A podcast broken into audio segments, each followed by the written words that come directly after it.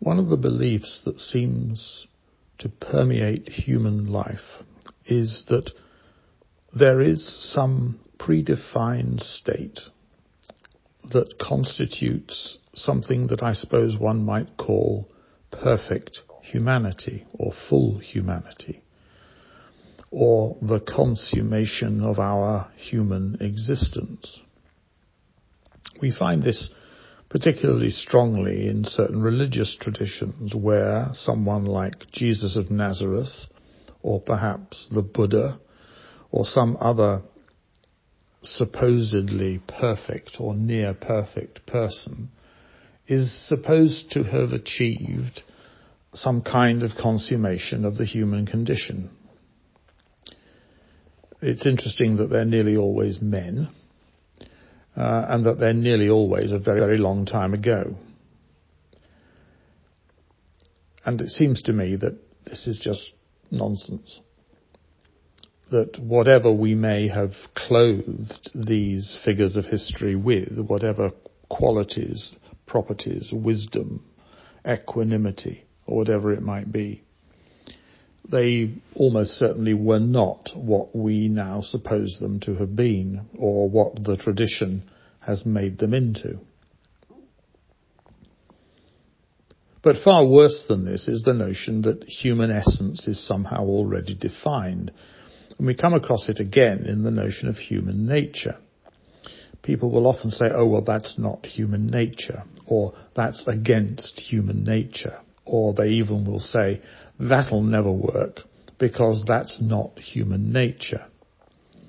And what they nearly always mean by human nature is the way we happen to think of ourselves right now. Uh, most of the time, in most of history, in most parts of the world, people thought of themselves differently. And that's inevitable. Because our self-image is not very reliable as a judge of what we really like. You may ask, why am I raising this point? It's because it comes in yet again to my theme of unmaking sense. If we start with some preconceived idea of what it is to be human, as though somewhere or somehow by someone what it is to be human has been defined or achieved, established and maintained and left as a, an example to the rest of us. And I suppose someone like Jesus is probably as good an example of this as you'll find anywhere. Then we seem to measure ourselves against that model. But you and I can no more be like Jesus in the 21st century than we can be like the Buddha or anybody else indeed, because our circumstances are different. And the notion that there is already defined somewhere some hypothetical perfect being to whom I should attempt to compare myself and towards which I should attempt to move seems to me just errant nonsense. I don't think we have the first idea either who we are or what we should be. We have some vague ideas that are defined by our social relationships. And we have some ideas that are defined by people who we know we don't want to be, people like Hitler and Putin. But to say that we know who we should be or who we ideally should be or what that perfection towards which we could, if we were better at living our lives, we would move, just strikes me as nonsense.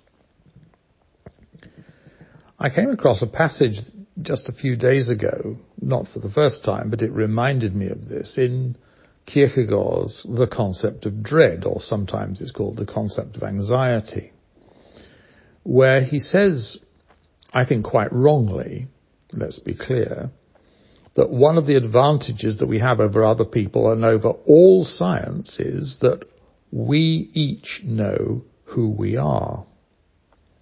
or if you like, what it is like to be me, to use rather more Tom, Thomas Nagel terminology.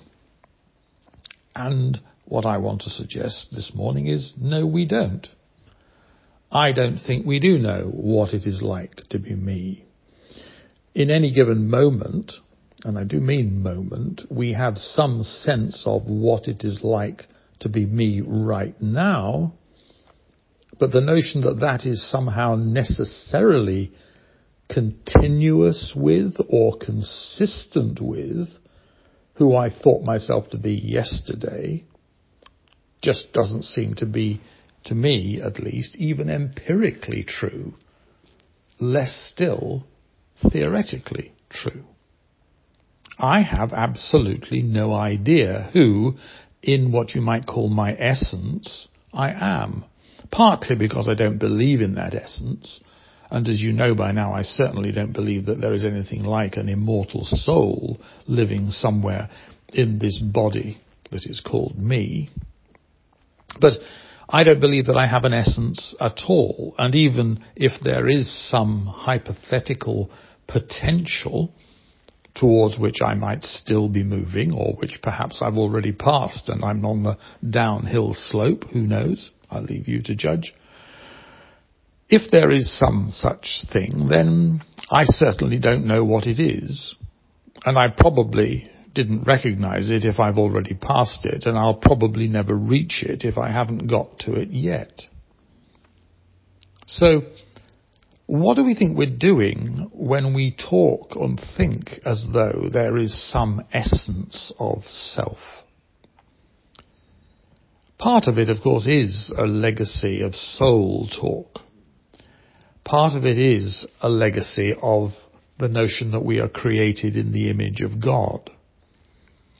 But as I once wrote, and it's perhaps one of the best things I've ever written, although I did subsequently read uh, or discover that Nietzsche had said something very similar right at the beginning of the genealogy of morals. We don't know ourselves very well. Neither, fortunately for us, does God. Well, I would now see the reference to God as hypothetical, metaphorical, or ironic, but the notion, which is what prompted that thought, that God's creative activity is really an attempt to discover by God who God really is, rather as our conscious thoughts are an attempt, probably not an attempt that's under our voluntary control, but an attempt to get to grips with who we might be. Consciousness, as I've said many a time here, as a metaphor for the self. Because who I am really is something that is beneath consciousness, beyond consciousness, lies in that non-conscious neurological activity that is my brain and my body in their inconceivably complex interactions, most of which I am never consciously aware of, nor can be.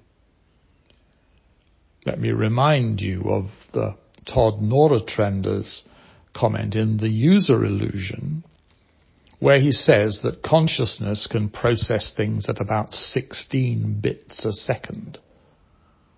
The brain processes millions, perhaps 12 million bits a second, because it processes sight and sound and touch and all the other things that are going on in and around us. Mostly necessarily mostly if you think that consciousness can only deal with about 16 bits a second, and even if it's out by a factor of 10 or 100, it's still only a tiny fraction of what's going on inside our brains. Who we are, which I really do take to be what's going on in our brains, is something that remains forever unknown and indeed unknowable, even to us. So Kierkegaard's actually wrong. We don't know who we are. In some ways, other people may know who we are better than we do because since they are processing us through sight and sound and vision and touch and so on, they may well, in their non-conscious existence, have a better image of us than we have of ourselves. my familiar now, I hope, to you if you've listened to many of these uh, sentence from Guy, Gilbert Ryle's concept of mind, one thing that I cannot prepare myself for is the next thing that I shall think, is a sign that much of our consciousness is passive, epiphenomenal if you like, certainly supervenient. Certainly it sits on and arises from an absolute ocean of non-conscious activity that we have no control over. That's not to say we have no control, full stop. As I've repeatedly said, consciousness has that capacity to identify, recognize and choose to express, in other words, preferences for some things rather than others. Rather as the Tinder effect of swiping left or swiping right may be just about the only exercise of freedom that we've got. But the notion that I know who I am, or that there is someone who is the consummation of me, the perfection of me, is just to me unintelligible. And so all these activities that we engage in ostensibly to discover who we are, make something of ourselves, are probably spurious. All we can really do, all we should really do, is feed our non-conscious existence in the same sort of way that we feed our digestive system to keep ourselves mentally and spiritually alive in much the way we keep ourselves physically alive.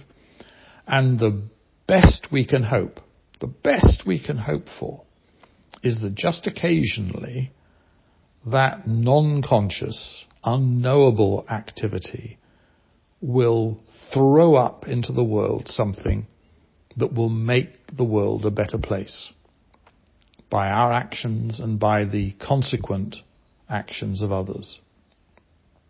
And I think that's the only ambition we can have and the only belief that's really worth holding.